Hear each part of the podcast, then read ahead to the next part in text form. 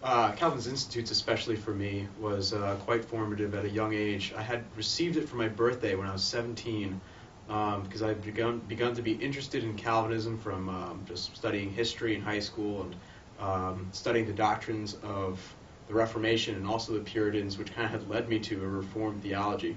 And um, having read about how influential the work the, the Institutes was, I had asked for it and I had received it.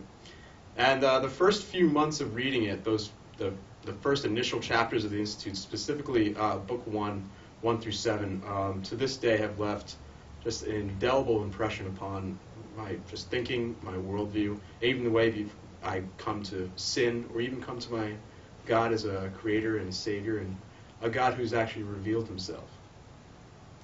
Um, Calvin begins his Institutes with the words that uh, all knowledge, inasmuch as it's true and solid knowledge, consists entirely of two parts knowledge of God and knowledge of ourselves.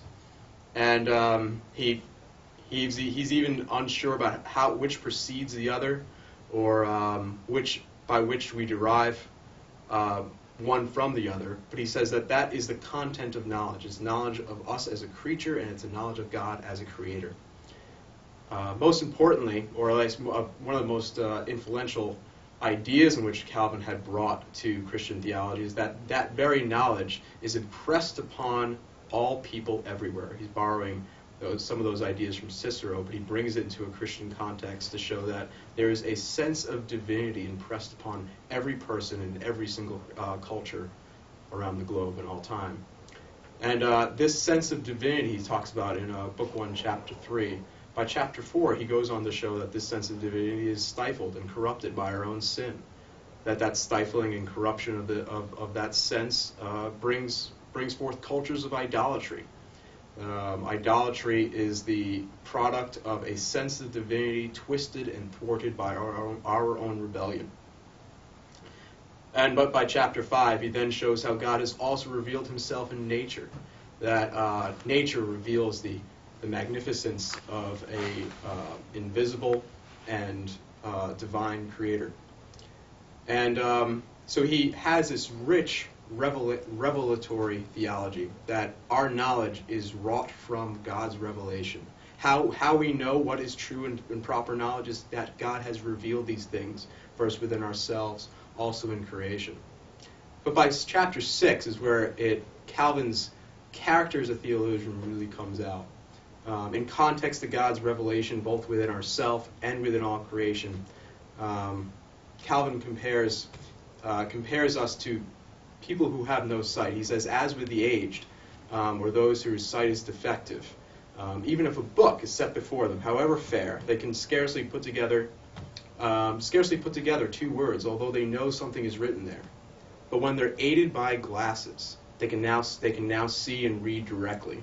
So Scripture, it helps gather, it gathers together those impressions of deity. He says those very impressions of deity that he had talked about in chapter 1, uh, chapter 3, chapter 4, and chapter 5. It gathers those impressions of deity and uh, it leads us towards uh, a true knowledge of God, one which dispels, he says, any darkness which our, which our sins had uh, previously wrought upon all of our knowledge of God. And so we have there Calvin's uh, relationship between general and special revelation, um, something which has been an, an inheritance of Reformed theology ever since.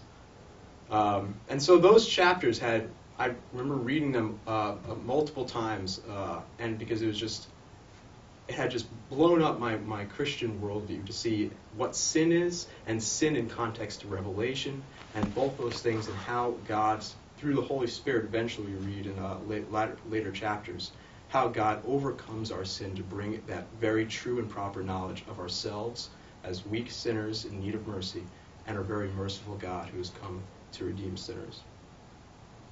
Uh, recently, I've been also impressed uh, uh, about Book 1, Chapter 13, that uh, unlike um, someone like, unlike Thomas Aquinas, who would spend 28 of his articles, of the, the 28 of the first articles in the Summa Theologica until, on the doctrine of God, on um, the philosophy of God, that after those 28, finally in the 29th article, he begins to deal with the Trinity where Calvin's doctrine of God, when it, he does not talk about God unless he's also talking about the Trinity. God, Calvin's God is no, is never a, uh, a monistic uh, abstraction by any means. It's and that's and that's his focus. He makes this excellent article in uh, section 16 of that chapter, where he talks about uh, Paul's argument that we have one faith, one baptism, one God and Father of all. And he shows how that baptism is inherently Trinitarian. And so our faith is Trinitarian, um, our baptism is Trinitarian, and so therefore also is that one true God, a Trinitarian God. And um, that that has also that has recently uh, very much impressed me, just in contrast to even other other theologians.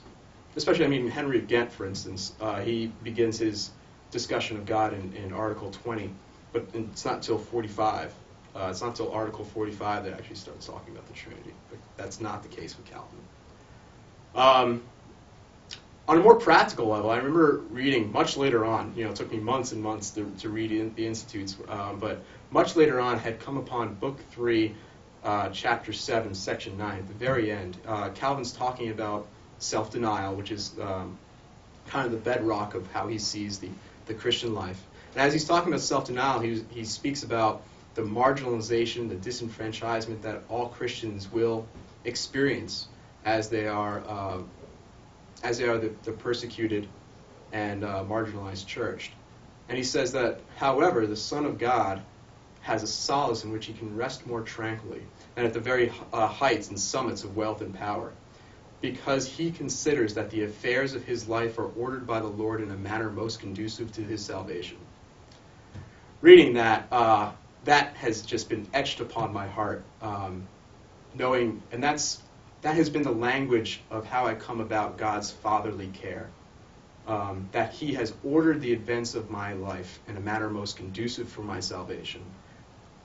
For me, that's that's been what it means to be an object of God's fatherly love, um, and so that has also been uh, a very a, a very uh, inescapable impression which Calvin has made.